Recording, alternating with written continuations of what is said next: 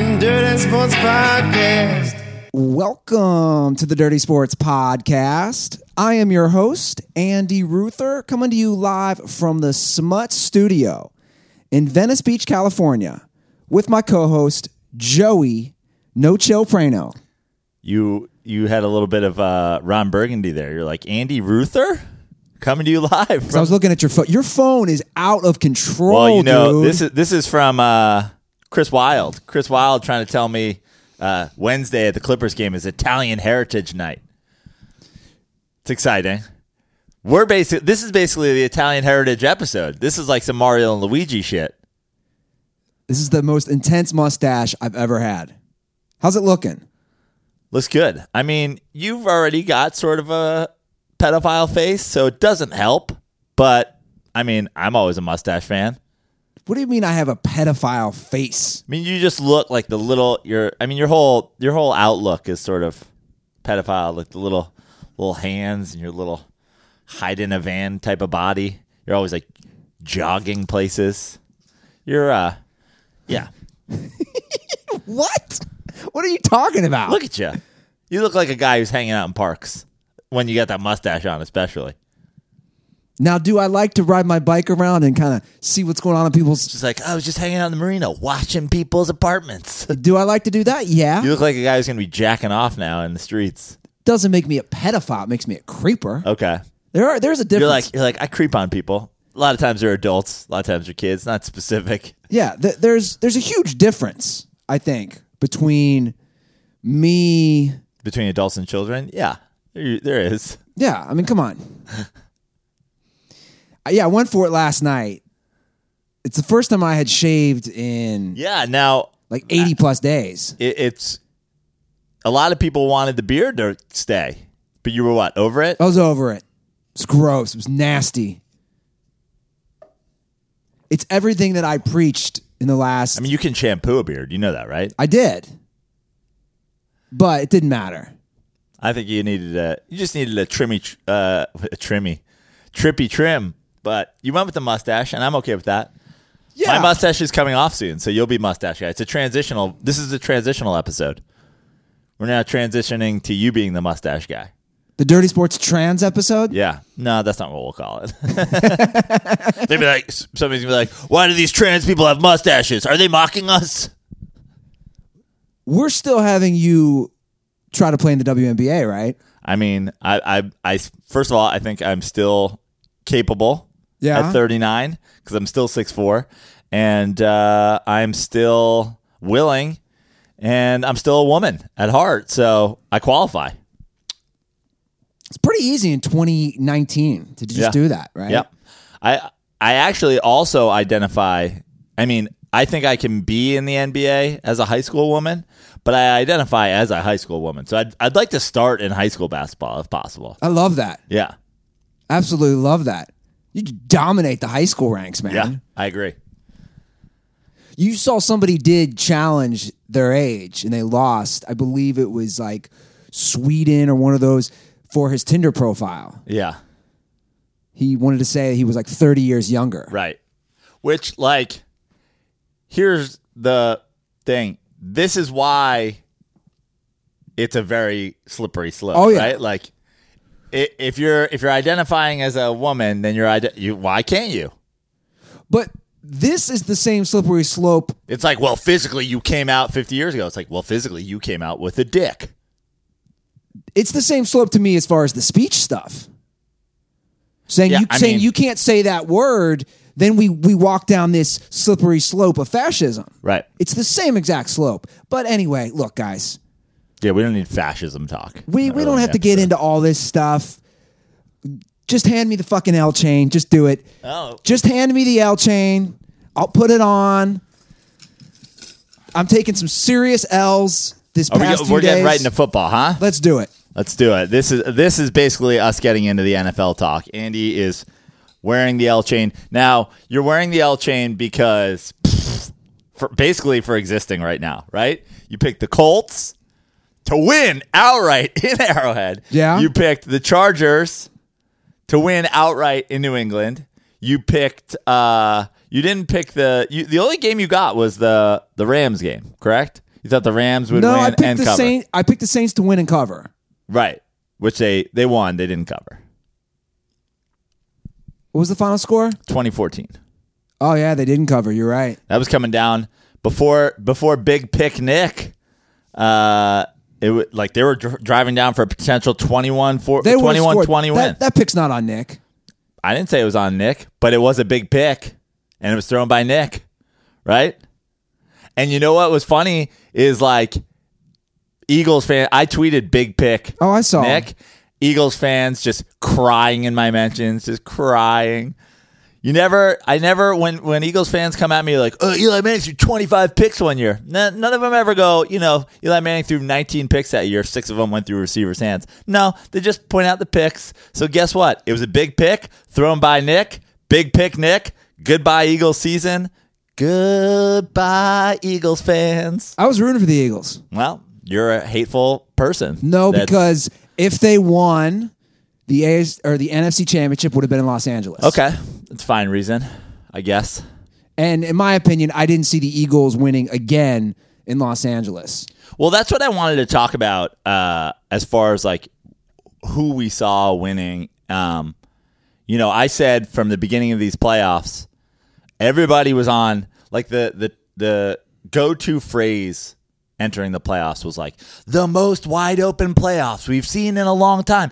Anybody could win. Couldn't you see the Ravens? Couldn't you just see a Ravens Cowboys Super Bowl? To which I say to anybody that fucking ever said that or tweeted it, no, you're stupid. You were stupid the whole time. You were stupid to think that. It was not a wide open. I've been saying it all season, Andy. Have I not been saying there's not that many good teams since whatever, week five when I quit gambling football because I was like, I can't pick games between trash teams. And I think a lot of those teams are mediocre at best. And I truly believe in their heart of hearts, Ra- there's not a single Ravens fan who, if they looked deep, thought they were going, had a chance to win the Super Bowl. I don't think there's a Cowboys fan that actually believed they were going to go win four road playoff games or three road playoff games and win the Super Bowl. Well, the Cowboys only had to win two. To, well, and a neutral site Super Bowl game, right? No one believed that the Texans were winning the Super Bowl. I'm sure there was Eagles fans, ludicrous, lunatic. See, I'll disagree with you on all this. Okay. If you believe that, you're dumb. The Ravens, Texans, Seahawks, Cowboys, none of them ever had a chance to win the Super Bowl. None of them. I think Not a for one second did Well, they. well, first of all, I think a lot of things happened this weekend that a lot of people didn't foresee. Did you foresee the Chiefs defense giving up what? 13 points? No. Did, I mean, no one's no one's But I saw the Chiefs winning and covering Oh, in oh. home and Arrowhead Okay, that's fine. they're they've been dominant all season. They're 13 and 3. They lost to a division rival that's in the playoffs. They lost to the Rams. That's fine, but here's my thing about the here's my thing is all I'm going to say about that. The the Chiefs defense literally held the Colts to not getting a first down until the final drive of the first half when when they drove down the field. And if you know anything about Andy Reid coming off a bye, you could have predicted this. The people that were like anybody, it, it just wasn't true. There are, there was, in my opinion, the four teams that made it, the Chargers, and honestly, you could even say the Colts because of how hot they were, how good their offensive line is, that their running game came alive, that they have an elite quarterback. Maybe they had a shot. But those six teams are the only teams that had a shot to win the Super Bowl. The other six didn't. You didn't. You never did. You're not that good. You weren't that good the whole year. I said it the whole year. Said the Texans aren't that good. The Cowboys aren't that good. The Seahawks aren't that good. Yeah, but hold on a second. the I- Ravens are running a college offense. I just talked about the Chiefs. Now I do want to talk about the Cowboys, and then we'll go through all the games. No one foresaw that either. No one foresaw the Cowboys defense, which was really good, giving up 270 rushing yards, two guys for 100 yards. No one no one saw that though. That's all I'm saying. But the the problem is, why not? The Rams have been an offensive juggernaut the whole season. Who who did stop the Rams? Ever? To the tune of like, oh, the Rams got shut down this year. The Rams are suspect. Look at their offense. They scored seven points. They're the second highest scoring offense in football. Yeah, but they're not rushing the ball like that. I mean, they have Todd Gurley. I mean, they didn't they do that? Didn't they do that in the Broncos game where it was like you went in and you played a good D on the road, and they were like, "We're gonna run the ball." They did do good in Denver, but I'm just saying, like, I, I like, come on. None of us, no one saw uh, the fucking. They literally I just. mean, I- no, like it's a very specific prediction to say no one saw the cow the the Rams rushing for 200 but I saw the whole year the Cowboys have been overrated the whole time. Now, did I underrate the Cowboys when I said they'd win four games? Yeah, but they were never good. They were never a great. They were never a contender. Never, not for one second. Well, look, as we talk about all these games and we go through it, I have no problem wearing the L chain because I was clearly wrong on the Chiefs. Uh, I was wrong on the the Patriots. But all, all you fucking people who want to come at me, I want to clarify some things. I'm not wrong about the defenses. I'm not. I disagree. No, I'm not. What have I been preaching all fucking year? That the defenses that tighten up are going to win games. But that's that's not you're not really preaching that. Everybody that's like saying the the I mean everybody knows that, right? No one's winning. Not everybody knows that, Prano, because people think there's going to be shootouts. My well, there was a shootout. It's a matter of you know, you have you're going to play to the game that you have to play to win come the playoffs. If it's if it's Rams Chiefs Super Bowl, it could be a shootout. If it's, you know, uh, a Rams Patriots Super Bowl, it could be a shootout. It could, but my argument through two weeks now, through two weeks, there's been zero shootouts. The Chiefs defense held the Colts to 13 points. They played amazing. Did I miss the mark on that? Yeah. I think the Chiefs defense could do that. I mean, the Patriots scored 40 plus points. The Chiefs scored how many points did the Chiefs score? Like you're you're getting a lot of points from some teams. Yeah, that's that's literally what I'm saying. If you give up more than 30 points, you're going to lose. All those teams lost. I mean, that's like saying if you give up, you know, 140 points in a basketball game, you're going to lose. Like that's sort of common knowledge, right? but it's not. That's dude because everyone No, no, no. I think you're misunderstanding I, too. I think the I think the problem that people have with your predictions is you were very you were calling out. You weren't saying, "Oh, any, anything can happen. Whichever team locks it down." You're saying the Chiefs' defense is suspect that they're not going to win a single playoff game. That the Rams' defense is suspect that they're not going to win if they can't shut people down. That you know you like the Texans because of their defense, and you like this team because of their defense, and you like the the way the Chargers are built for their defense. When the bottom line is the Chiefs showed up and shut down a good offense, and the Chargers got their shit pushed in. yeah, and that's why those teams won. Right. Their defenses showed up. I'm just saying, you, okay, let's talk about the Chiefs game. Let's talk about it. It's not like they had an amazing game offensively. They had some greats. they're always going to have great plays. They have Mahomes, they have talented guys. But my point is, again, the Chiefs won that game. They beat the shit out of the Colts because of their defense, correct? Yeah, I mean it, it was a it was a well played all around game by the Chiefs. The Chiefs beat them in every aspect of that So game. I was wrong about the Chiefs defense showing up. I can own up to that. I'm wearing the L chain. But again, it's also proving my point. The Chiefs, no, I'm laugh at all you want. The Chiefs didn't beat the Colts 35 to 31. That's my fucking point on all this shit. All these people want to call me. There's been no shootouts. That's all I'm saying. Yeah, but They won 31 I to think the thing 13. is everybody everybody agrees that. I mean, I've been saying that all year as well. Like the playoffs are a different beast because you get into the playoffs, every team is a playoff quality team. So you have to strategize. The I think that both the the Chiefs and the Rams specifically, you've been you know, you've shit on basically both of their defenses. Whereas I think both of those teams have done what they need to to win games throughout the regular season. It's like if this game calls for a shootout, then we're gonna have a shootout. If this game calls for low scoring, then we're gonna be low scoring. The Chiefs have been they haven't been fantastic defensively at home, but they've given up 19 points a game. You know, that's not they're not a, a, a completely atrocious defense. Well, overall, you know, they were averaging. They were the second worst in the league in most yards and in the bottom tier for overall points per game. Now, did I not look and factor in what they were doing at home? No, I didn't know. I just saw that they were giving up 27 points a game overall.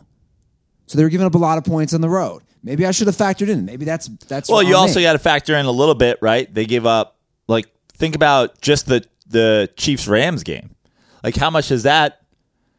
That that's if you spread out just the 54 points that they gave up in that game over the course of the year. Yeah. That's 4 points a game. But again, Prano, my point all along has been, and it's happened for two weeks. You're not going to have offensive shootouts. That's But it hasn't happened for 2 weeks. It's happened for 200 weeks because that's what happens in playoff football. so that's what I've been saying. But you've also specifically been saying week after week that the Chiefs are not. Chiefs fans are angry at you because you've picked against. You said they're not going to win a single playoff game. Well, you can also go back and you can pull all these clips. A lot of them I say, if they don't show up. I'm throwing a lot of ifs out there. Yeah. If they don't show up. But if they show up, they'll fucking be fine. Yeah, I was wrong. The Chiefs won. They're, they're not going to win next week. I knew you. Were, I knew it was coming. We'll save that. For, we'll save that for Thursday. Look, a, a lot of these games, it, it is a very similar storyline. But the bottom line in the Chiefs Colts game is they got after it early. The three three and outs to start the game, and the Chiefs scoring points. It was over. The game's over. It was over I right then agree. and there. And look, I, you know, I honestly don't know. I, I think that the Chiefs came to play, and I think home field was an advantage for them. Obviously, Sure. um, I think the Chiefs' offense is going to score points no matter what. To some degree, I don't see any team. I don't see the Patriots coming in and going like, "We figured it out." It's going to be like next week, Patriots Chiefs might be a shootout. It might be a shootout, and it was really I think it was a combination that Chiefs game being over as fast as it was. The Chiefs came to play, the Colts didn't Yeah. simultaneously. No, I agree. And that game was over in four drives. And by the way, I'm not saying that there can't be a shootout because there's going to be exceptions to every rule. I'm just saying the majority of the games haven't been that way. I mean, the Chargers score is even misleading. 28 points. It's 7 points. They were down 35 to 7 at half. But you're right about the Chiefs Colts game. And that game was over by the second quarter, and I knew it. I knew I was taking the L. I thought maybe there was a sliver of hope until Vinatieri misses that 23 yard chip shot to cut it down to two touchdowns. The Chiefs looked great. Chiefs looked great. Andy Reid off a bye is exceptional. They, you know, I saw some people, and I'm on the Chiefs bandwagon. By the way, I've been on the Chiefs bandwagon since Alex Smith was was let go of that team. They got rid of fucking the check down king, and I had no idea Patrick Patrick Mahomes was going to be this good. No idea. But No- I nobody did. But I knew he was not Alex Smith, and I picked them to go to the Super Bowl in the preseason on that fact alone.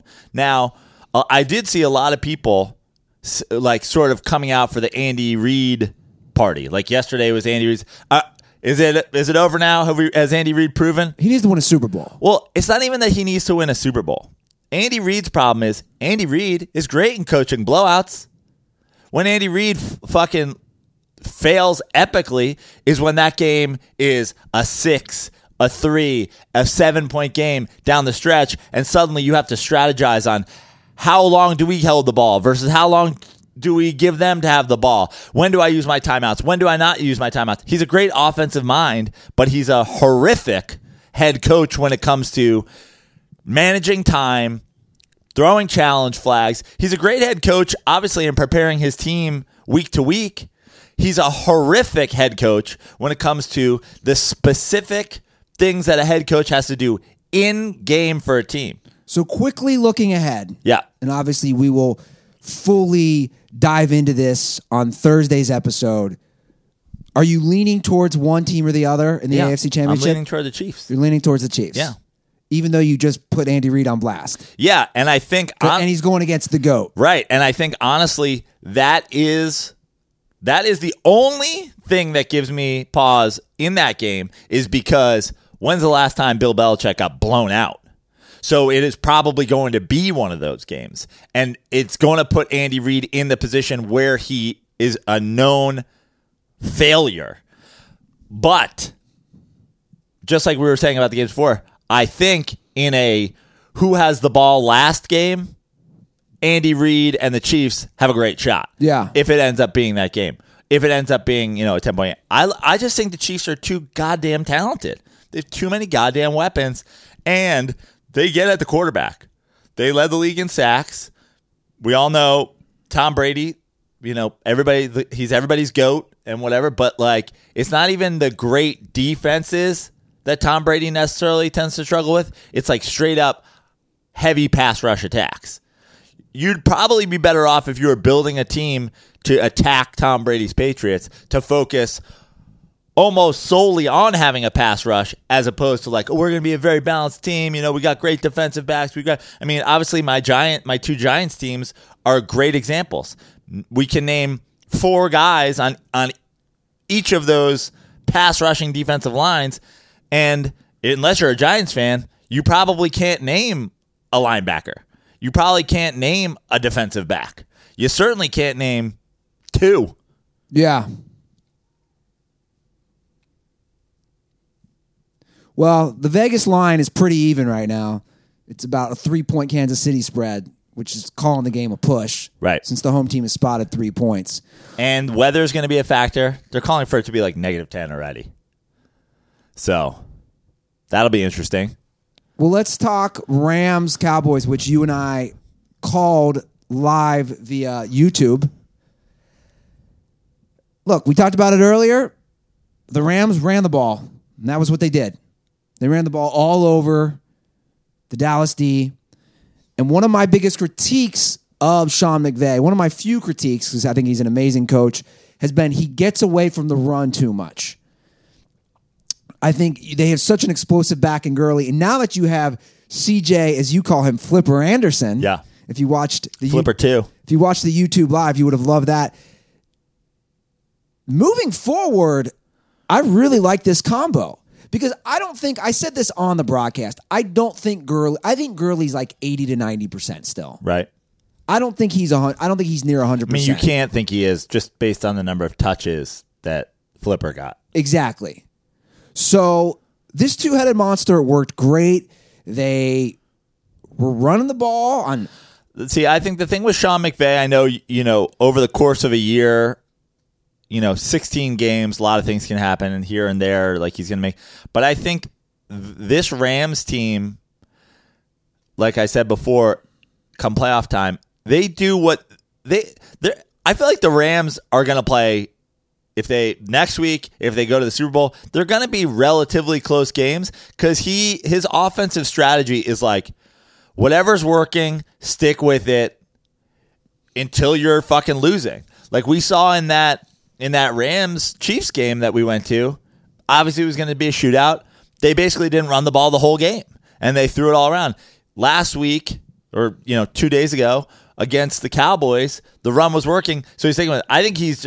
It's not about getting away from one thing or the other. I think he just plays his hot hand, and sometimes maybe he falls in love with his hot hand. I much. get exactly. That's my gripe about him is that if you fall behind, let's say the Saints this week, seven, ten points, me, if I'm calling plays, I'm saying don't completely get rid of the run. If you're down, because because the Saints are going to be at home, you can't completely get rid of the run because you have guys who can run the ball. Well, in two seasons as the Rams coach, McVay's won a lot of games. Sure. And over the course of a coaching career, you you start to figure out, okay, uh, my team's been in this position before, and this is what I did. The bottom line is, he hasn't really dealt with significant time as being behind in two full seasons.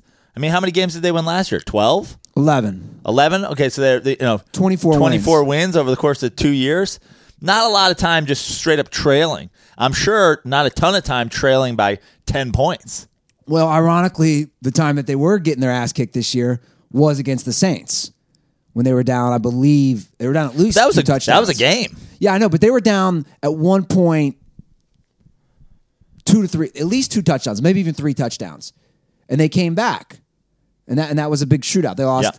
forty-five to thirty-five. In fact, that was the only game they lost where they scored more than twenty-eight points. So. I'm just saying, again, I love McVay. I just think the key for me, if I'm going into that game, is you want to keep the ball away from Drew Brees as much as possible. Even though the Saints offense hasn't been how it was the first eight games. But overall, I thought the Rams, I love their game plan. Their defense, for the most part, showed up. They're still, the Rams still are, if I'm going to be critical, they're still suspect at certain parts. Like Marcus Peters to me is a joke. He got absolutely lit up by Michael Thomas last time they played, and I have a feeling it might happen again. I mean, I don't even know why they would put him on Michael Thomas. Was Talib out? Talib out that game? I think he was. He right? was out. So that'll be. Don't. I wouldn't. I wouldn't have Marcus Peters. I'd actually tell Marcus Peters if he goes within five yards of Michael Thomas that he's off the team. Yeah. Like I don't even want you thinking about guarding him. I don't want people confused by you being there thinking that you're covering him. You are not covering him. Well, you brought something up during our live broadcast of this. I want to talk about Ezekiel Elliott during the Rams game. His stat line right here is 20 rushes for 47 yards. You brought up the Saquon Barkley argument, which you and I have discussed all year. And you said this is kind of why you think he's not in this conversation. Well, first of all, Ezekiel Elliott was only ever in the conversation because him and Dak's rookie year they went 13 and 3 and had just like not even not even an argument. They had the best offensive line in football. And they were Dak was a rookie QB. They dialed back their offense and they were like, we're going to feed this kid. And he was exceptional that year. But when you look at when and we got criticized, and I get the Gurley fans coming at us with the touchdowns that he had this year, and my argument to that as a Saquon Barkley and Giants fan is, man, they're scoring a lot of fucking points. Like that offense is like a lot of people are putting up gaudy numbers in that offense. But when you go back to it, Saquon Barkley finished the year with the most yards from scrimmage of anybody on a five win Giants team. That offense was stagnant at best at times. Ezekiel Elliott, great. He's a fantastic player. He's a great running back. But in this game, they started shutting him down. You didn't see them tossing it to him. You didn't see them running the jet sweep with him out of the slot. You didn't see them throwing screen passes to him. You didn't see them lining him up in the slot and running little outs and little pick plays and stuff like that. They stopped him from running straight ahead off tackle, and that was it. Bye. You're not eating. Kitchen's closed. Like, they didn't find a way to get him the ball. And honestly, is that on Jason Garrett and, and their offensive coaching staff? Of course it is. But it's also a little bit on he's never been that player. Saquon Barkley caught 100 balls this year. The 100. Comparing them to as all around running backs. So if you're going to rank right now the top running backs in the NFL, Like if I if you're going if, if you said you have a team, I'm not telling you who's on the team. I'm not telling you what kind of offense you're running, what kind of defense you're running, where you play, indoor, outdoor, whatever.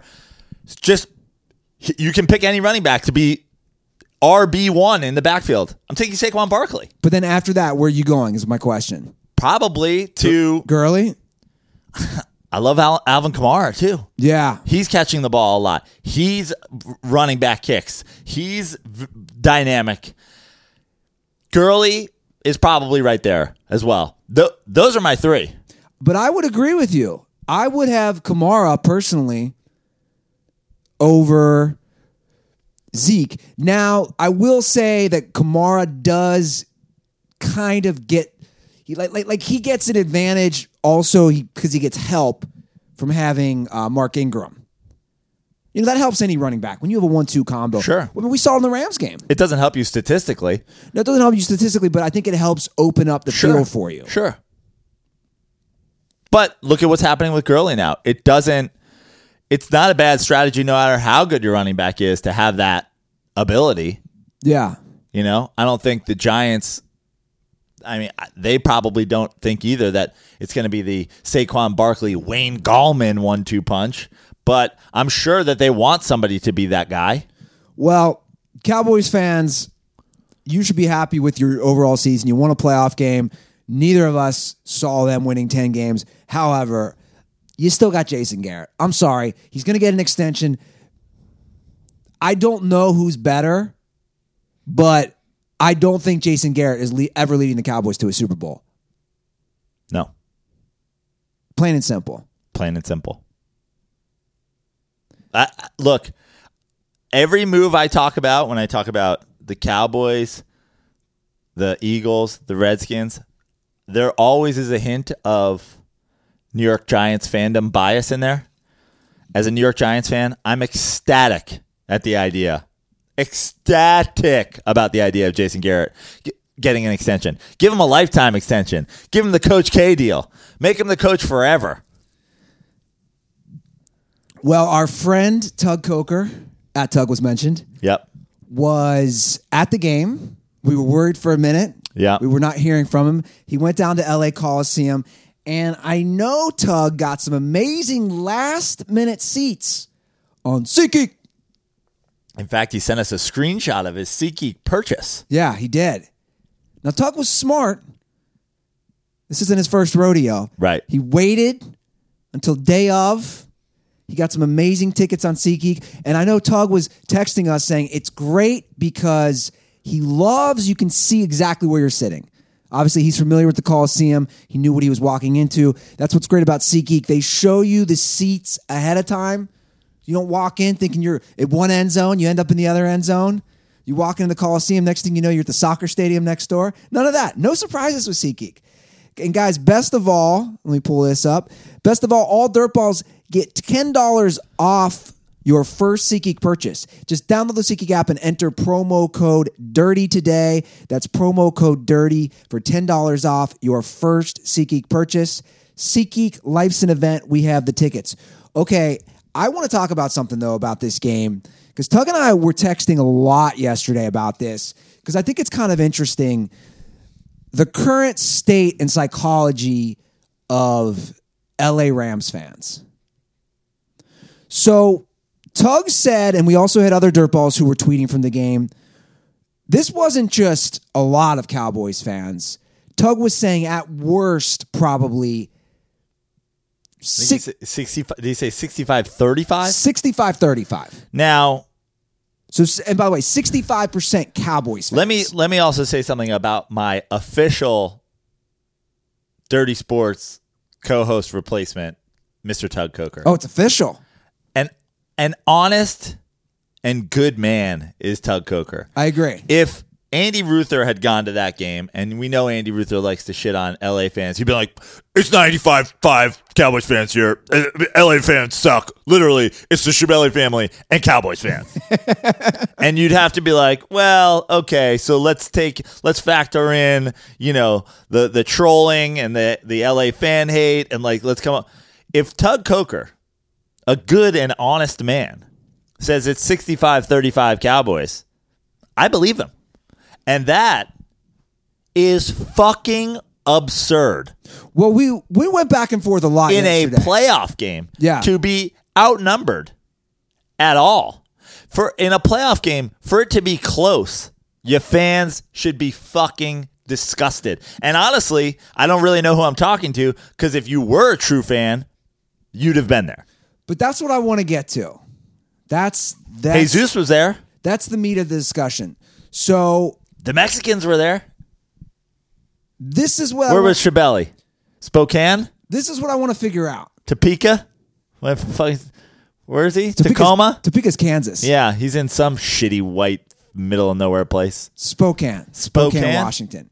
But that's what I want to talk about because I was I was texting with Tug and I said it's been interesting for me to see the breakdown of every Rams game I go to. But here's the point I made to Tug, which is kind of interesting. And he goes, "That's actually a good point." I said, "I don't know how long it's going to take for LA to get behind it, but the biggest people at fault, in my opinion, are the native LA people." because uh, here's my example. I said, let's talk about myself. You have a guy who grew up a Cincinnati Bengals fan, who watched the Boomer Esiason days, who, you know, remembers my first memories of that Super Bowl team, blah, blah, blah. So that's in my blood forever, right? and then I give it up. I see a smile across. Well, because you know the thing is the about L.A. people, native L.A. people, L.A. transplants, whatever. L.A. people are flaky as fuck. You become more flaky when you get here. You become late. You become whatever. But I know you when you do that. You're always like, "Well, I had to tweet. I, you know, I'm working. We did a live broadcast. Blah blah." But that's just every LA fan. ever. There's always an excuse. Every LA fan always has an excuse of why they couldn't. Is the bottom line. well, no, I'm not making an excuse. The reason I didn't go to this game is I didn't want to pay three hundred dollars. You can call that an excuse all you want. Now you, you you don't have season tickets to the Rams, and that's who I put this on mostly. Is like but that's what I want to get to. there's no way you that there's no way 65% of L, the LA Coliseum is unsold to season ticket holders. and, and that's my point. What I so you sold your tickets to Cowboys fans. You're the devil. You're a bad fan and and it's going to come back to bite you. And that's what I wanted to get to. So basically, my point was this: I didn't want to spend three hundred dollars. But you know who did want to spend $300? Fucking Cowboys fans who live in LA. Yeah, well, and a lot of them probably have more money than me. So my, my take was this: because Tug and I went back and forth all week. I said, "Look, I've been to three games this year. I thought I've supported the team good this year. I'm not going to drop three hundred dollars a ticket." But then we had an interesting discussion, and this was my point to Tug, and he goes, "That makes sense." I go, being that like I'm a newer Rams fan, I'm still not I'll use the term, I know it's going to sound douchey, emotionally there. Th- This is my example. I said, when the Rams lost last year to the Falcons, I was back in Cincinnati. I was watching the game with my brothers.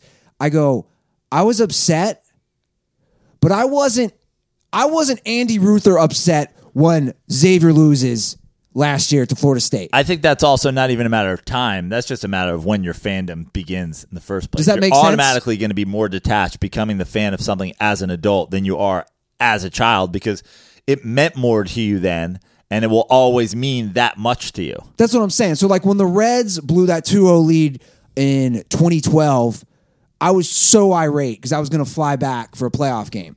When Xavier lost last year and when they lost their coach, you guys saw how butthurt I was. But that's my point. When the Rams lost last year, I was like, because I'm just not. I root for them. I want them to win. When I go to the games, I'm obviously big into cheering, but I haven't had them with me for my whole life like my other teams. Does that make any sense? Yeah.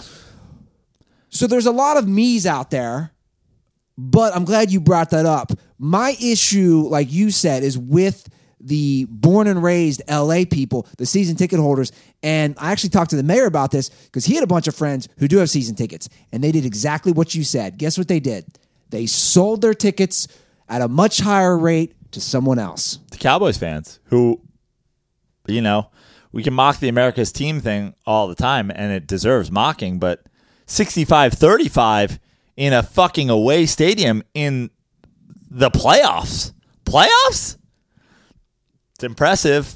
It's as impressive for Cowboys fans as it is shameful for Rams fans. And I guess the question then is But Rams got the W, so those people paid to paid to wear that L chain. at what point And honestly, I could have saved those Cowboys fans a lot of money, and I could have saved Tug a lot of money. Cowboys were never winning that game, and I could have told them all that. But at what point does this change over? Is my question. That's what Tug and I were debating. Like, we're saying this might take 20, 25 years. I don't think it'll ever be Ever. ever. I don't think it will ever be what it is to be a Bears fan, a Giants fan, an Eagles fan. Uh, You're saying never. Never, because because go to Staples. The Lakers are the most storied franchise in basketball history, right up there with the Celtics. It, the Knicks are a fucking a dumpster on fire on the back of a train that's falling off a cliff.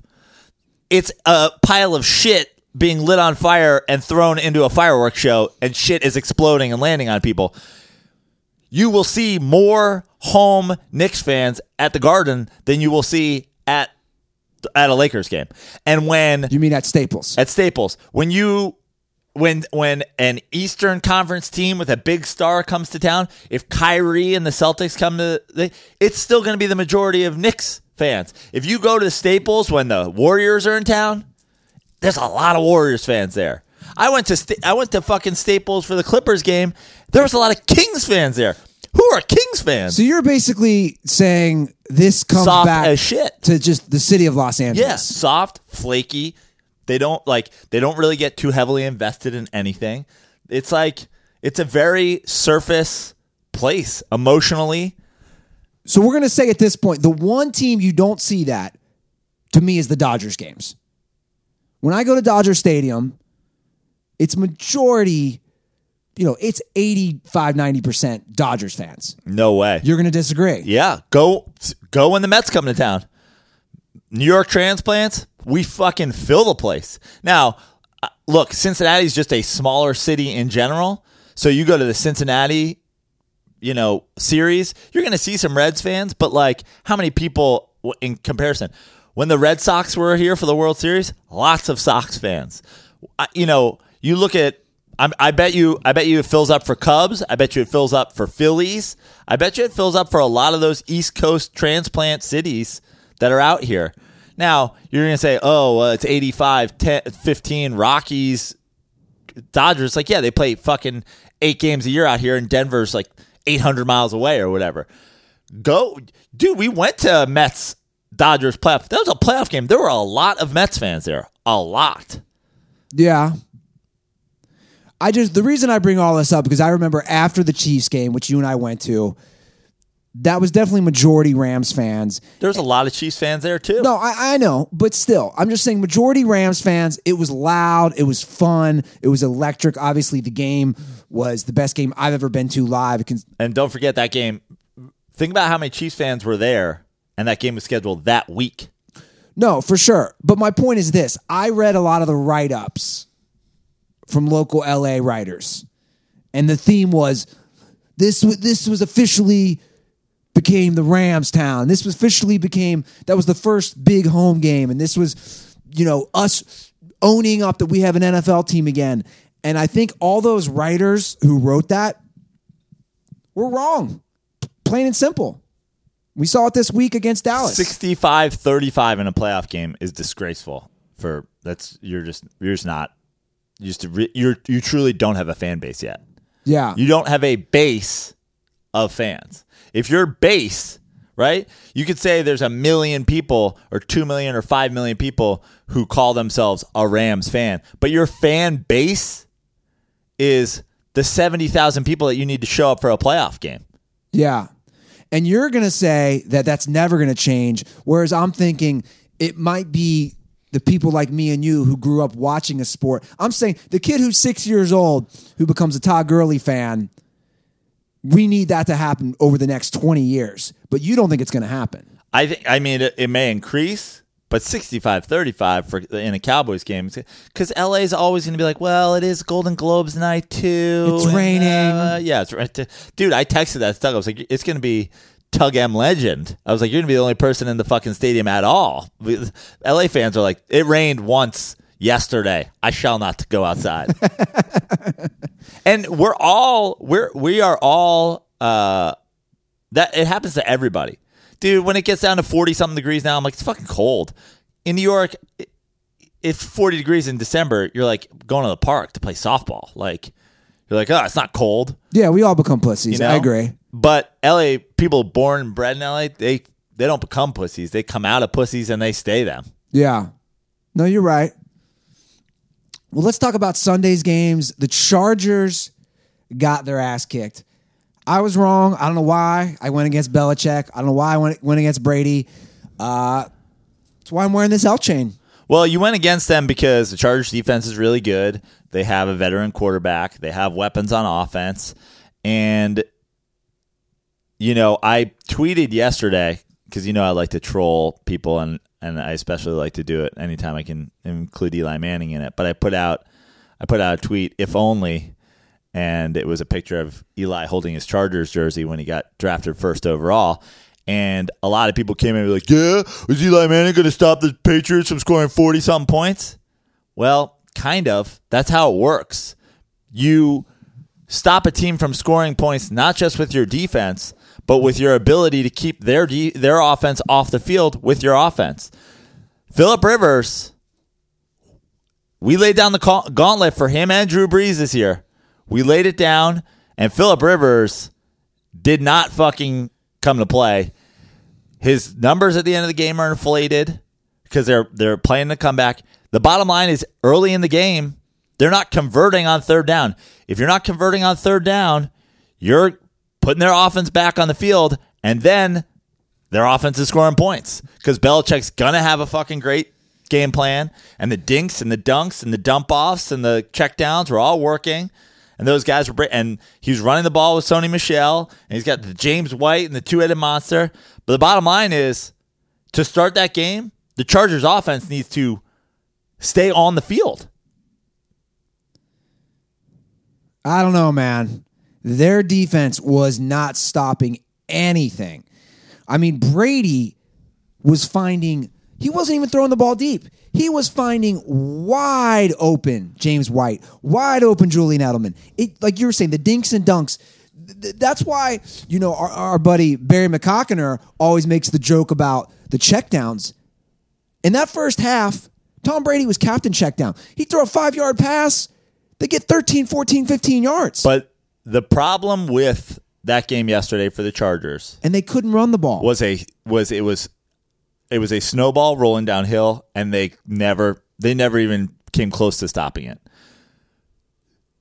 The Patriots take the ball. The Patriots drive down and they score to start the game.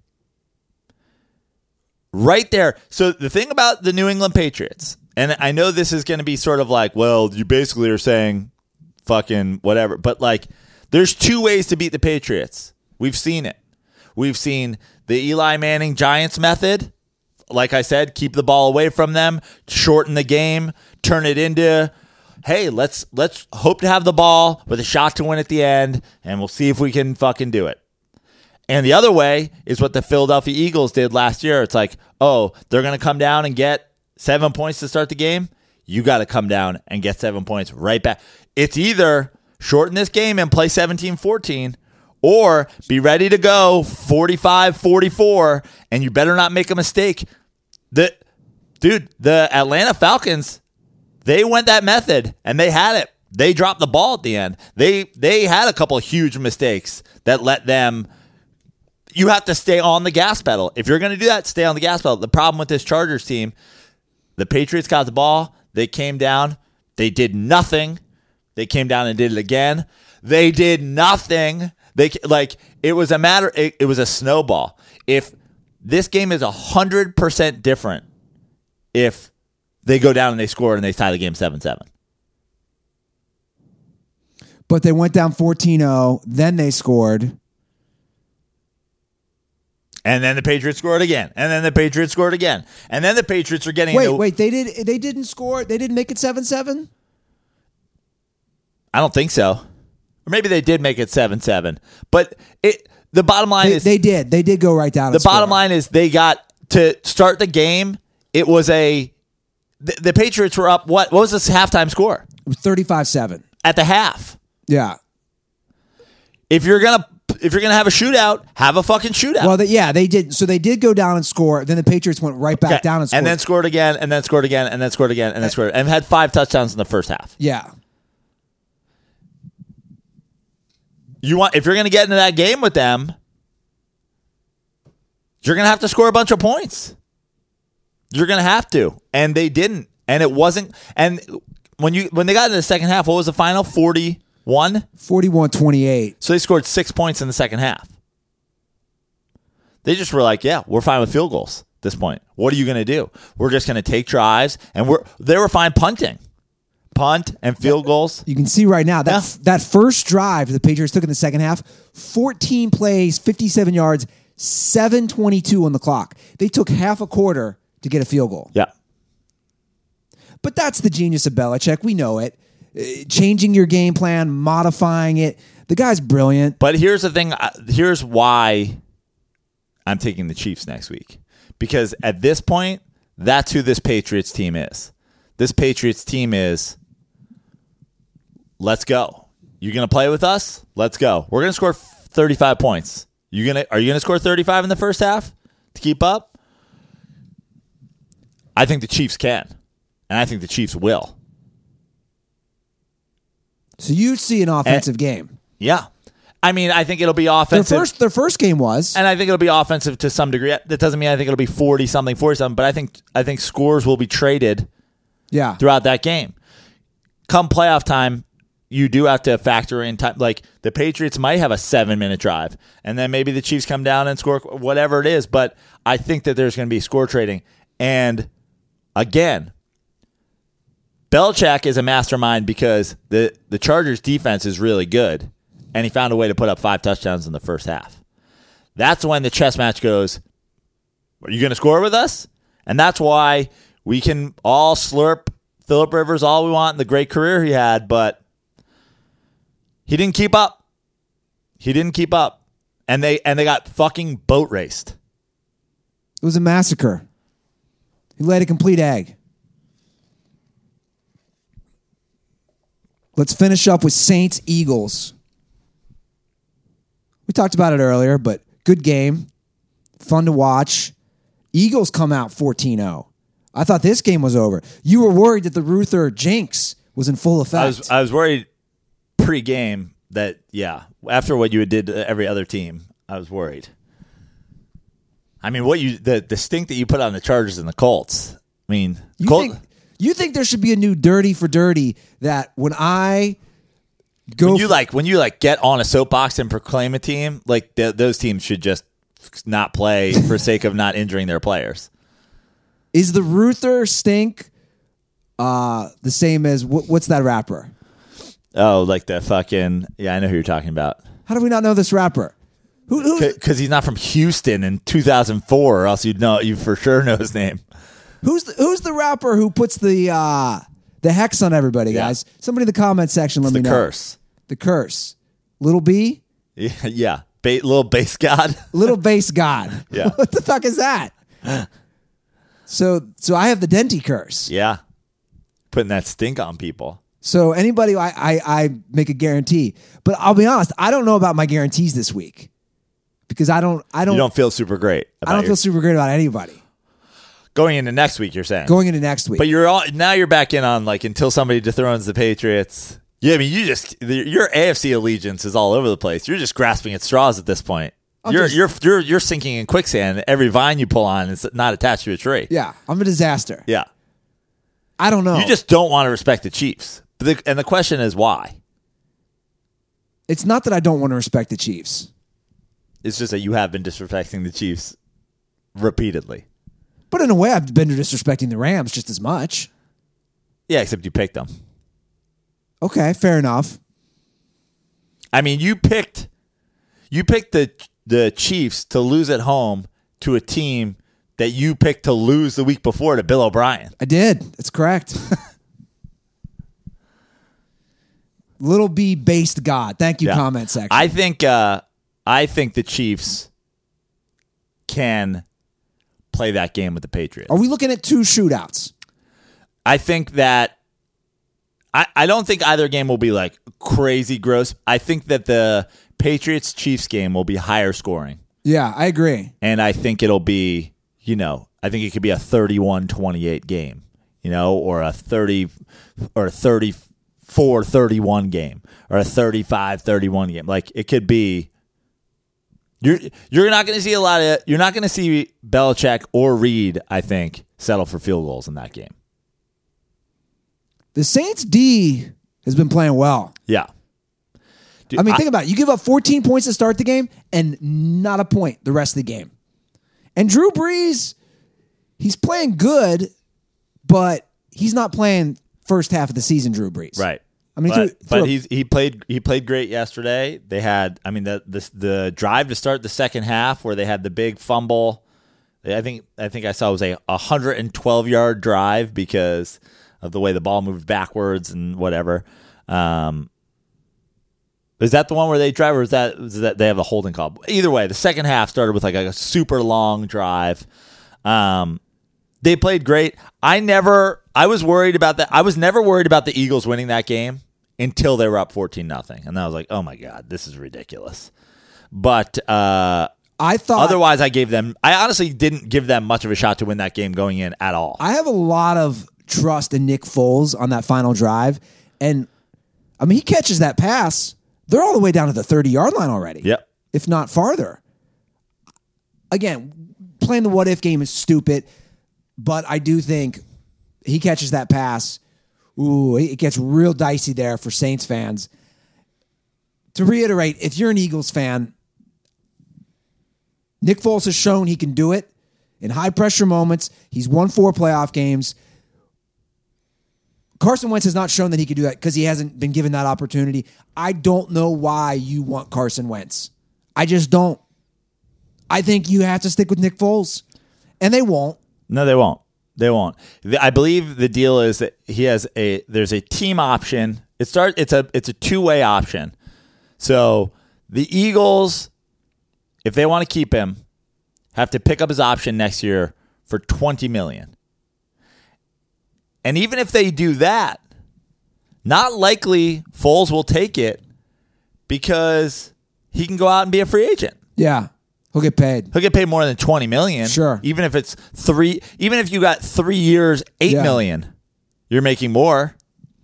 Now who knows how much he loves being an Eagle and blah blah blah blah blah. But like I th- again, this comes from a, a New York Giants fan. All I hope that they let Foles walk, and I hope that they go all in on a franchise quarterback who's coming off a season-ending knee injury and a season-ending spine injury. I have been a, a an outspoken fan of Carson Wentz's game, but I was an outspoken fan of RG3's game when his career started. He's now the backup to the backup of the fucking Baltimore Ravens. Shredding your knee and hurting your spine in two seasons of your first three.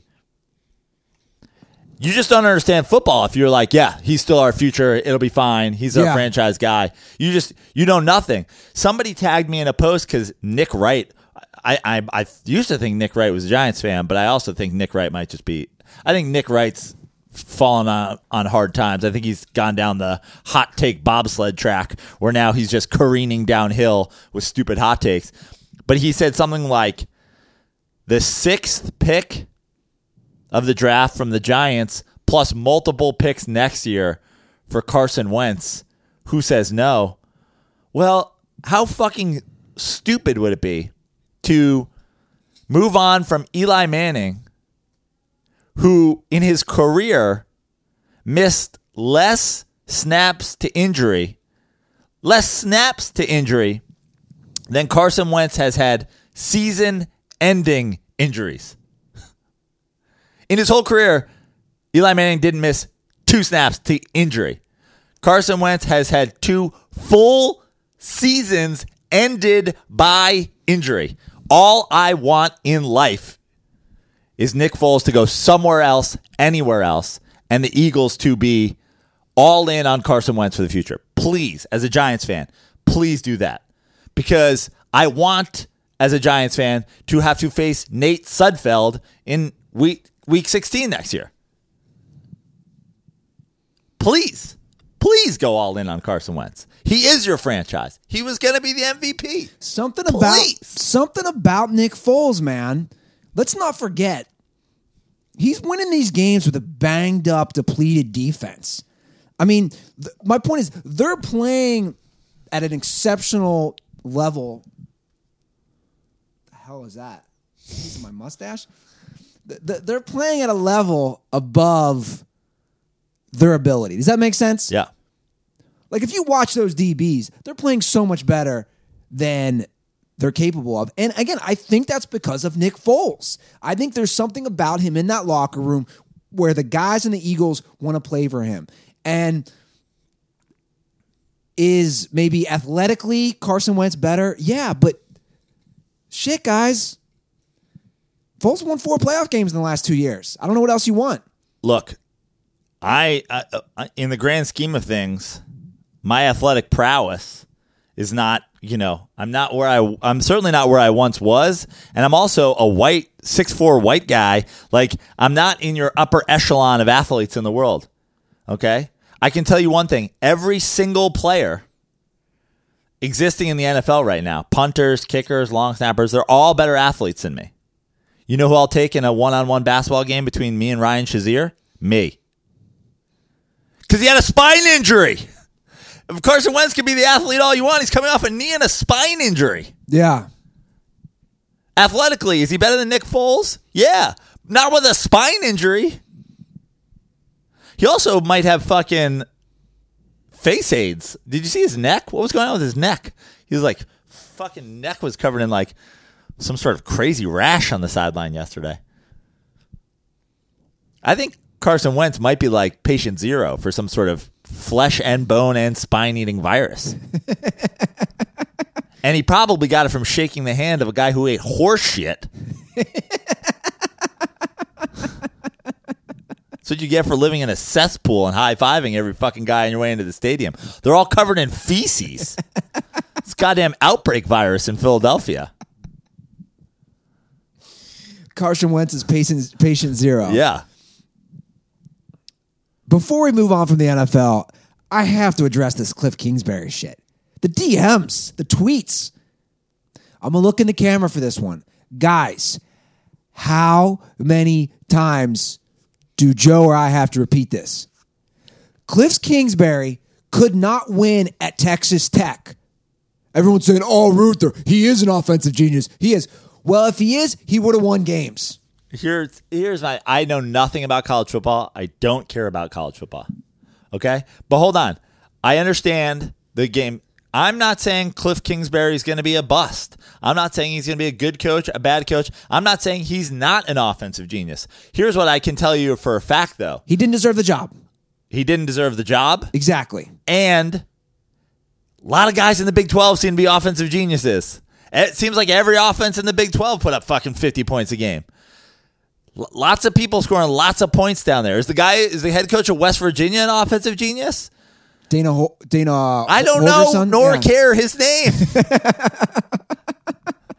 Does the guy fucking TCU an offensive genius? Like, we're the whole fucking conference plays 50 49 games every week. Oh, look at what their passing offense was able to do. It's not just, I, I said it before, and I'll say it again. And this is why I picked the teams going into this weekend. All the offensive geniuses, all the gurus, all the whatever. Who do we got? We got Brady, Brees, we got uh, Sean Payton, we got Andy Reid, we got Bill Belichick. Yeah, we got McVay and uh, Jared Goff. This is the this is your model. The other the rest of those the, the other 75% are not guys who have running some fucking college offense. They're guys who have been doing it in the NFL a long time. I don't see a lot of Tom Brady RPO. But again, I agree with what you're saying. Guys, I'm not saying Cliff Kingsbury is going to be a total bust. The, my argument is he didn't deserve the job, one. And two, your job as the head coach. This whole argument of, well, they're offensive ranked. At the end of the day, what do we judge head coaches by, Prado? Let me ask you, what do we judge head coaches by? Well, in the NFL, Super Bowls, and then after that, wins and losses. Wins and losses, right? So don't come and be like, well, well then then he should have hired a better defensive coordinator. I, I don't know what you guys want. It just the you guys, I, I'm getting annoyed by the fucking messages of like, well, he is an offensive genius. This is the analogy I'll use. And, and a dirtball said it's a bullshit analogy. I don't think it is. It's like getting fired at McDonald's as the fry cook, and then Burger King hires you as a manager of a store. Because to me, that's the same thing. Wait, he was the head coach at a college job that he couldn't maintain, got fired from that, and then he jumped all the way ahead to the most competitive league of that sport. That's the fucking analogy. Look, I hate to say it, but haven't we been down this road? Didn't we have Tom Brady's quarterbacks coach? I mean, if you're Tom, look, you must be a genius. Look what Tom Brady's doing as quarterbacks coach. Look at this guy. Holy shit. And he went to college and he won nine games. And now here he is in the NFL, Mr. fucking guru, throwing four yards short of the sticks and losing in the fucking wild card round. Old butt chin Bill O'Brien. Now, I know nothing about college football, nor care to, but things can be deceiving. Specifically, your offensive prowess when you're playing in a division where no one plays fucking defense, in a conference where no one plays defense. Yeah. And again, he could work out. But at the end of the day, he did not deserve the job. That's all we're saying. He didn't deserve it. Anyway, had to get that out, Joe. Just the DMs. I'm getting like I'm getting worked up again on the Well, DMs. we know we know that there's a we have a large college football fan base here, and and the the it seems as though maybe it's the same way as I've done it. I I just stopped caring about college football for the most part. Like the playoff system's fucking stupid. You know, uh, I'm just too old to care about what high, you know fucking children are doing while the schools just you know pretend to give a fuck. Uh, this is like a college. uh, There, there's education involved here. It's not my thing. But I feel like it it crosses over the same way I don't care about college. I feel like college football fans don't care about the NFL, and you see that. You see that people like they they know what they know, and they don't know how that translates. But it's- it's like it's like Hi- Oh, I watched I watched Texas Tech and they were fucking fantastic. Great. It's not college football. It's the NFL. Welcome to the NFL. The last person I heard this about was Adam Gase. I heard it about Adam Gase. I heard it. This is the guy. "Eh, I bet you guys a thousand dollars, a thousand dollars, because we got Gase and he's offensive genius, and look what he did with the Bears, and he has this relationship with Cutler, and now Gase is off to the Jets. He went from the Bears offense coordinator to the Miami Dolphins coach to losing thousands of dollars for his fans who thought he was a fucking guru. By the way, we have a call from Mac We do. later in the show. Mac has called in when we do dirtball calls here in a few minutes. I'm offended at just that fact. Yeah. And here we are, Adam Gase off to the Jets now to revive the career, to turn Sam Darnold into into Miami Dolphins Jay Cutler because he's an offensive guru.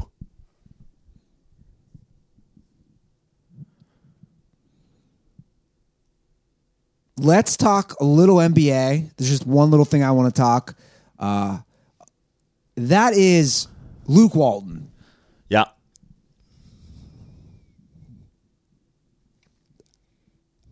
Shrug emoji. Bro, you can't get the players motivated at all. They lost at home last night to the Cavs. Didn't they lose to the Knicks at home in the same week? the Knicks win that game, maybe. Yeah, the Knicks won that game. Okay, I don't care if you don't have LeBron James. it's not that they don't have LeBron James; that they're young and they're not very good.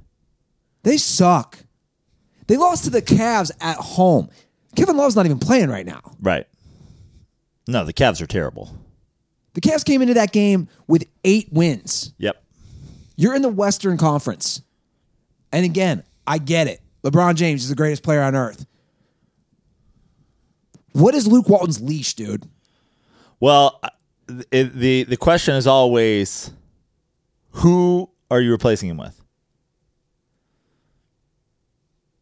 Bill Walton. I mean, I'm I, if that's the answer, fine. I mean, I say gi- make Bill Walton an assistant coach, and the, and they immediately turn around. You remember when we talked to Bill Walton? I asked him if he was ever going to run for president, and he said absolutely not. And then just and this is a now that people are announcing their presidential bids, I feel like this is a perfect time to remind people. I said, "What about being my vice president?" He's like, "Oh no, that's something I would consider doing. You know, I'll I'll throw it down on your ticket."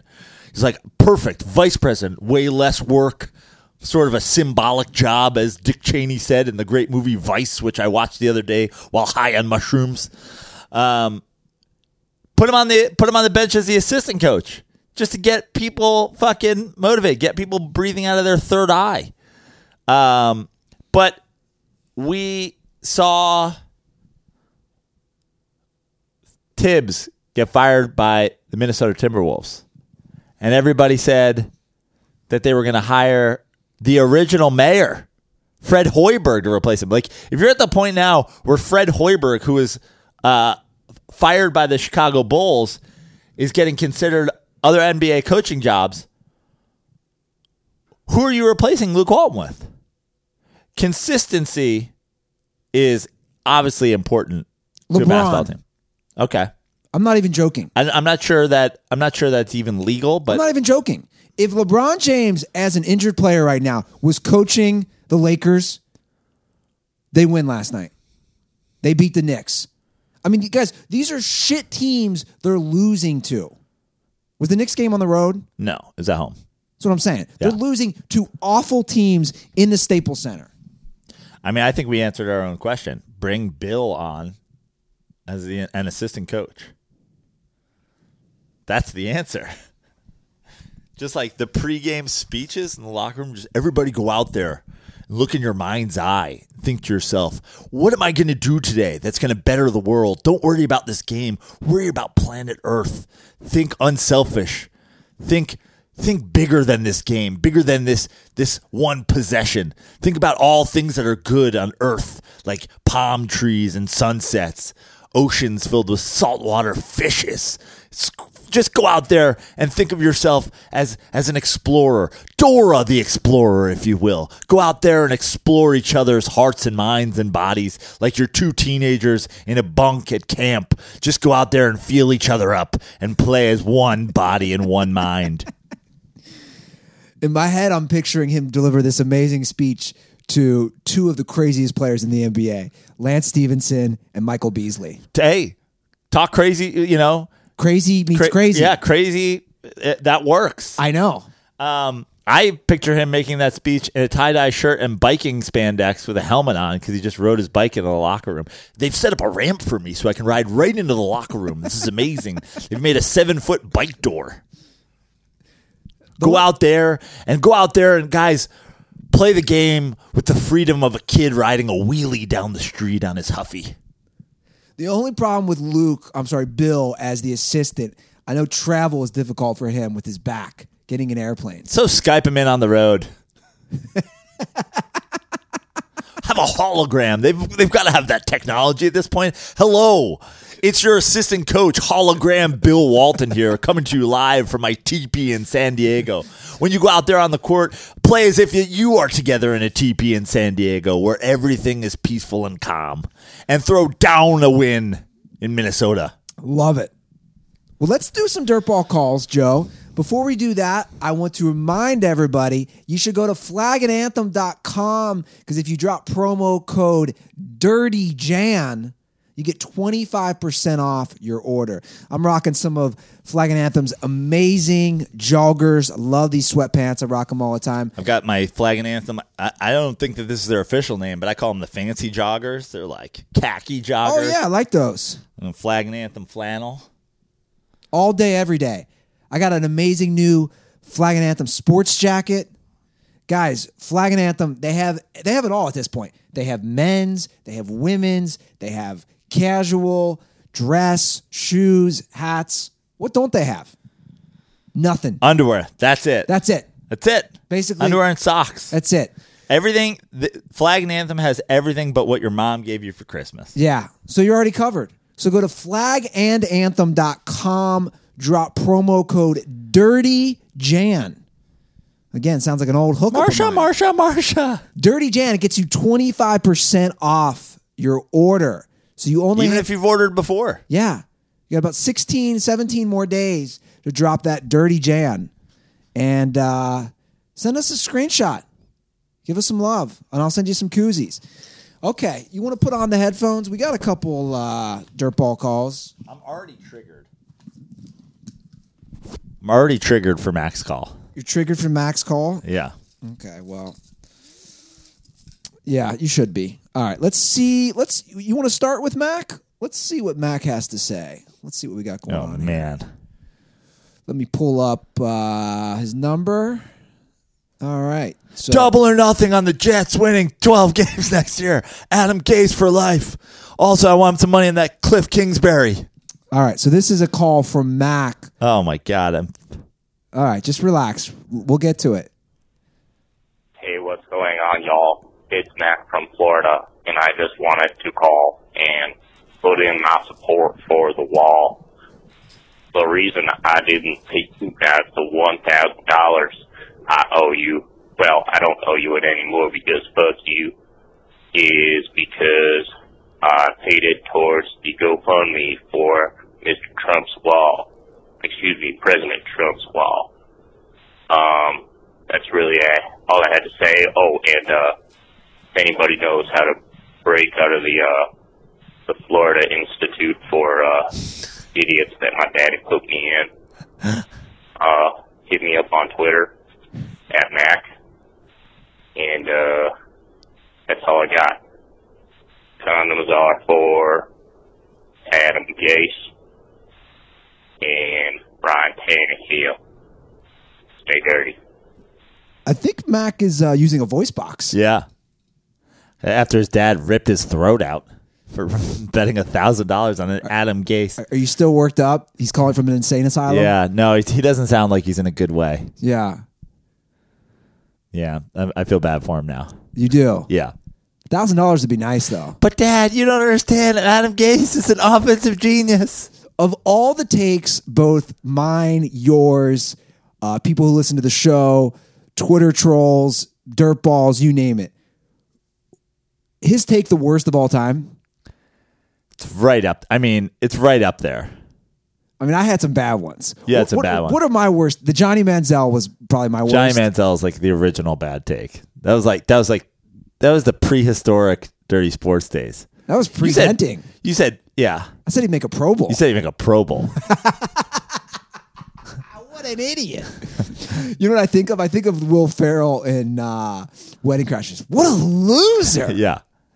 Uh, I gotta also say, it, I mean, I don't want to say you argued that he was better, but like you did, you did give me some pushback on LeBron v. Kobe back in the day. I you're did. Like, you're like, well, Kobe does have five rings. I agree, Which did. almost made me leave the show forever. I agree. I, I agree. I did. I did four years ago. I did give you some pushback. I, I can admit the things I. And again, to me, it's all about evolving as a human. Yeah. The, the same things I was into four years ago, I'm not into now. I mean, for God's sakes, I, I sit in a float lab. I sit in a tank full of water now. Um, I'm about 90 pages into David Goggins' book about. I mean, this is where I'm at now. About working with Gamby. God damn it, Gamby. Okay, let's do another call. Who do we got? Oh, this is a good call. This is about uh, superhero movies. Because you and I talked about, you and I talked about this last episode. Yo, what up, boys? It's Mackenzie from Pennsylvania. It's currently 5 a.m. I can't sleep, so I'm watching you boys on YouTube.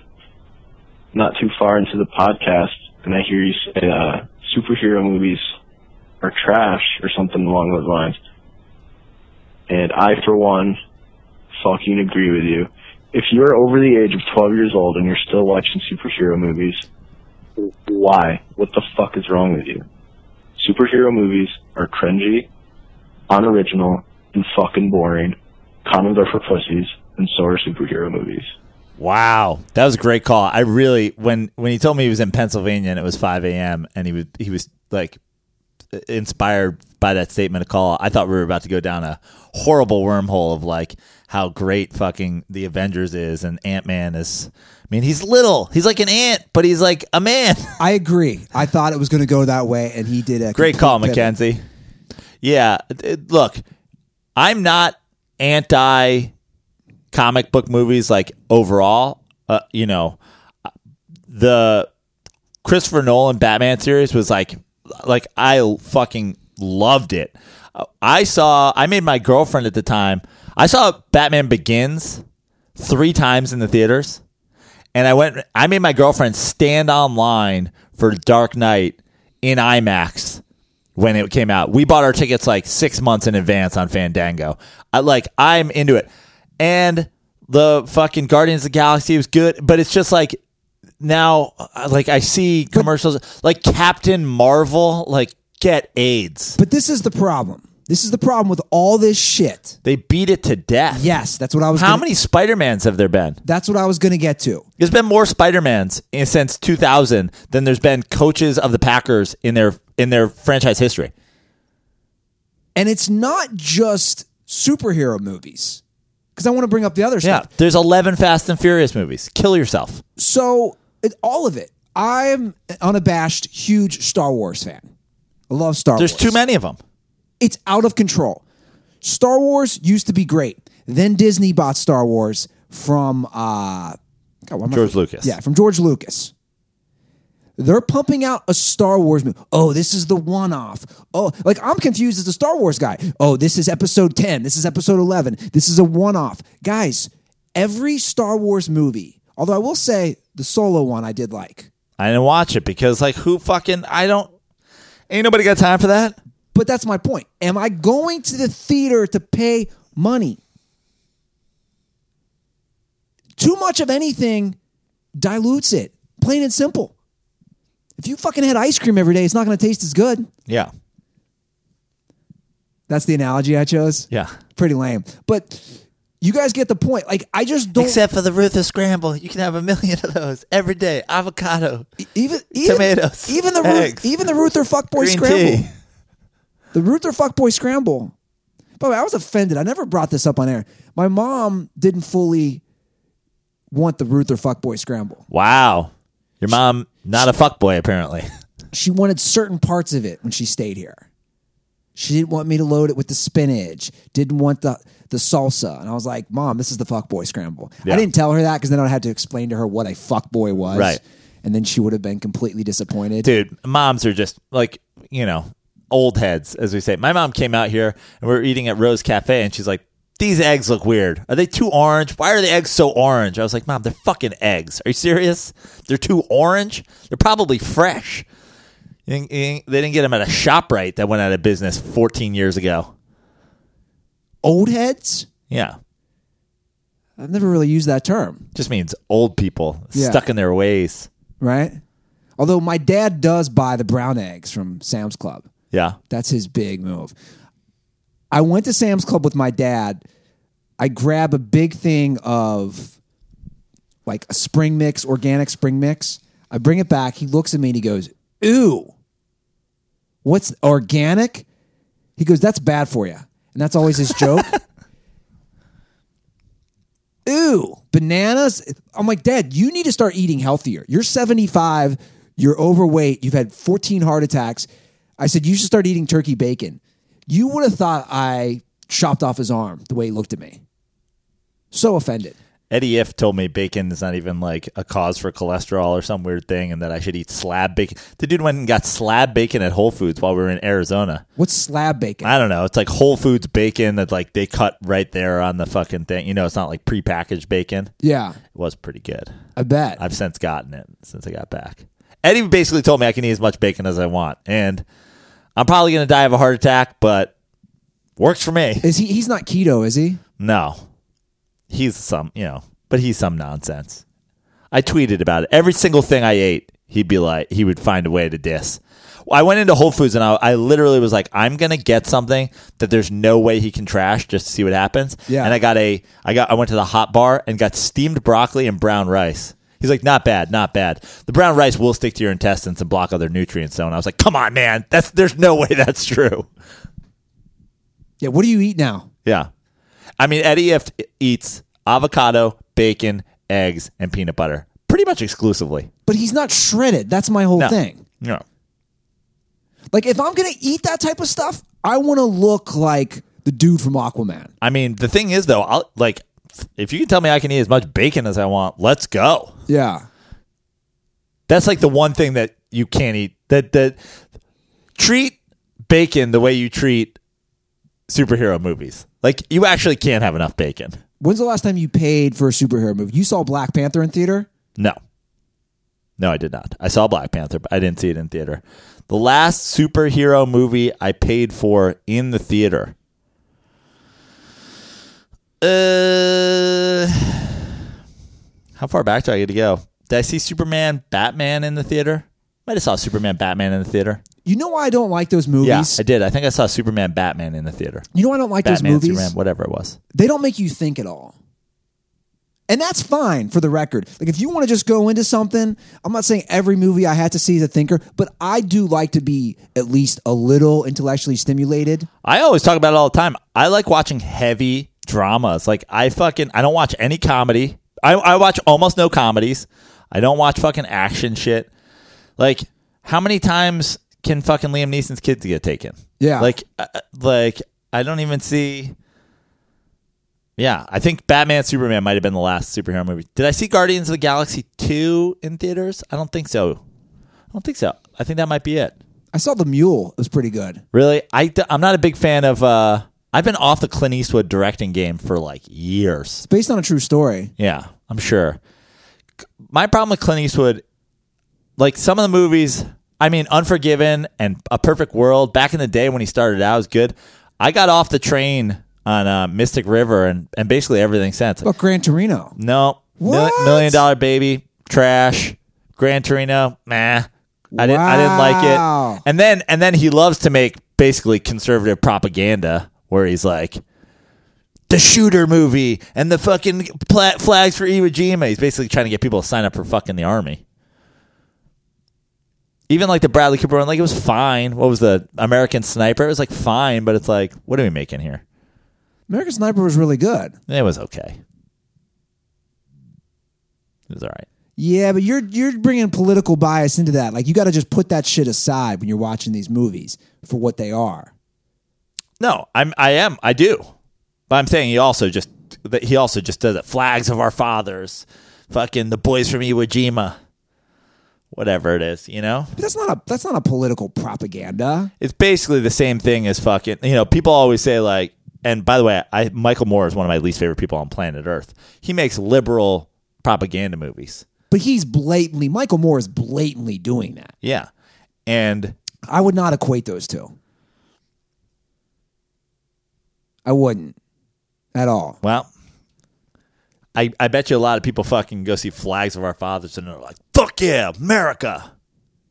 I fucking, I'm signing up for the army. Maybe, or maybe can people can just see things as they are. All right, let's do one final call. Who do we got here? Oh, our porn correspondent. I. I watched. Uh, by the way, I watched uh, Beale Street. What is it? If Beale Street could talk or something like that last night. It's pretty good. I have no clue what you're talking about. It's from the guy who did Moonlight. I never saw it. It's screener time. It's the best time in LA. It's screener time. We already know my tastes are kind of just out there. All right, our porn correspondent. Apparently, he's a porn correspondent. This kid's called him before. Okay. Yo, what up, Joe? Intern Andy. It's your former porn. Whoa, whoa, whoa, whoa! It's a good start. Intern Andy. Intern Andy. You know who's running the show here, buddy? Me. I'm not a fucking intern. Proceed. Foreign correspondent. You know me. You know how it goes. I'm just calling in to give you a little update. Uh, just got a just got a Brazzers account. All right, with the boys. Tell you what, shit changes your life. All right, if you see the quality, the quality porn that is on Brazzers, you get 40 minute videos. Just yank your cock for so long. Forty minutes. Every position. You can name a position, they got it. Just calling in just to say Brazzers is number one on my porn list right now at the moment. I'll see you boys later. Condoms are for the Clemson Tigers. See you boys. Wow. Who's jacking their fucking dick for 40 minutes? Well, I have a few questions here. One, who's paying for porn now? This is the same guy who goes to the, all the superhero movies. If he's shitting away money on porn, Maybe he just like I, look. I've never. I've said it many times on the show. I've never been a big porn guy. Uh, so I can't even. I can't even really weigh in. This is like me in college basketball. Like, don't know, don't care. I guess people. I guess if qual porn quality matters to you, but when he says quality, what does he mean? Like actual, like, like the quality of the camera, or I don't the know. quality of the- 40 minute of the clips. girls. I do go to some sites time to time, as in every day. Uh, what's the problem with the 10 to 20 minute clip? You're not even watching the whole thing anyway. That's why I want to. Like, we'll, we'll have to have him call back. What, do he, what does he mean by quality? Yeah. like the quality. Like, can't you just put in any porn star's name into like porn tube or whatever and find Pornhub, yeah. Pornhub? Isn't there a porn tube? Red tube? RedTube, YouPorn. You porn? Yeah, you can. I, I, I don't you know. just put in like whoever and find that person? I don't know. But I saw his number. He lives, in, it's Indianapolis area code. Does Brazzers? The big question is: Does Brazzers have superhero porn? Is there? Can I watch like Wonder Woman get fucked? Oh, yeah, for sure. For sure. They, Okay. they do parody stuff all the time. always. Yeah. That's still big. I just, why are you calling me an intern, bro? We need an intern.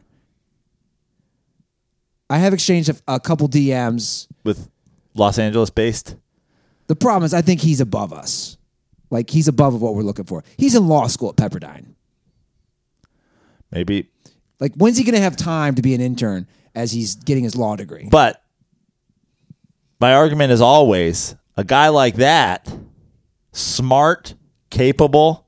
Maybe he does have time. Like Trevor was unable to focus on the Dirty Sports podcast and walking two dogs simultaneously. you know what I mean?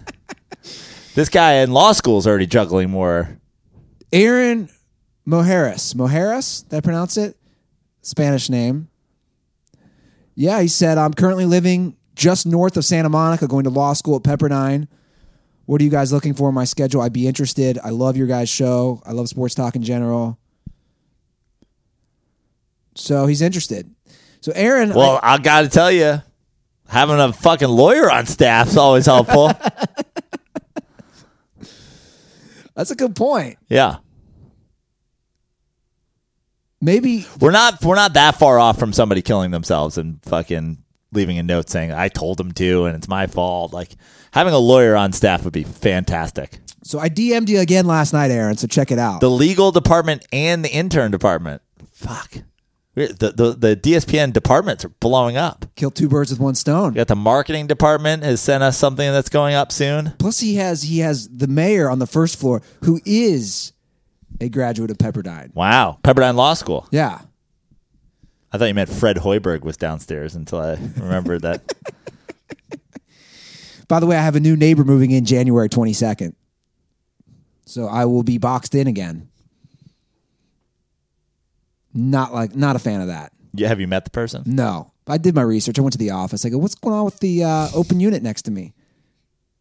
Somebody's moving in. Yeah, somebody's moving in January 22nd. So you missed out, Dirtballs. Guys, the hotline is 310 359 8365.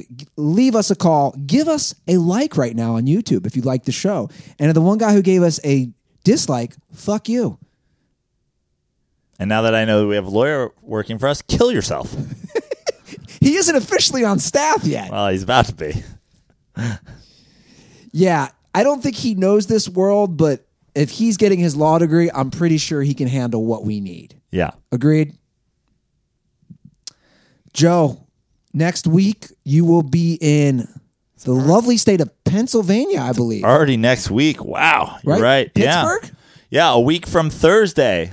Uh, I will fly into Pittsburgh. Shows fri- uh, Thursday, Friday, Saturday, Sunday with the great Eddie Ifft. Uh, Mr. Bacon himself, Mr. Slab Bacon himself, Slab Bacon and Avocados, Eddie Ifft, at his home club, his uh, his Pittsburgh Improv. I've never been to the city of Pittsburgh. I'm planning on eating, uh, you know, what was it, a Pam- Pamontes Brothers Yes. sandwich, and Will you say hi to Antonio Brown? I don't think he's there anymore. No.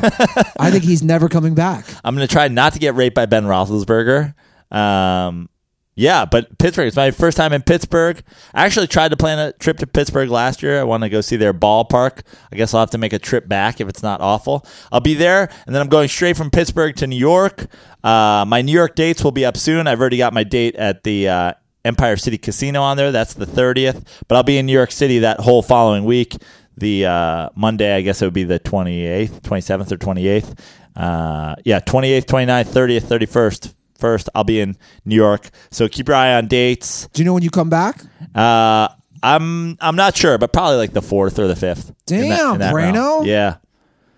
I was I was gonna go to like I was gonna go into New York later and then come back on like the sixth and be gone a week. But now that I'm going to Pittsburgh, I'm gonna try to move it up for you. Maybe in time for Super Bowl. We'll see. We'll see if that uh The Super Bowl is February 3rd. right. We'll see if the um see how my weekend works out. Well, looks like Tug Coker better get his butt ready. yeah, I liked when we did the Tug here and you on the phone. that was nice. I have to do some of those. And you're right. Tug Tug is he's your guy. Yeah, He's our guy. yeah. It's like he's like the David Letterman to my Johnny Carson. Yeah. As long as like Matty Leno doesn't sneak in, he's like, "Hey, I'm here." Matty Leno, I'm hiding in the closet. I'm hiding in the closet with Jason, who man had to drive me over because I don't know how Uber works.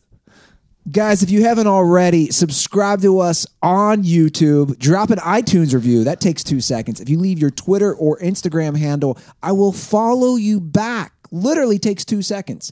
Follow Joe on Twitter at Fix Your Life. You can follow him at Instagram at Joe Prano. You can follow me at Andy Ruther on all of the above.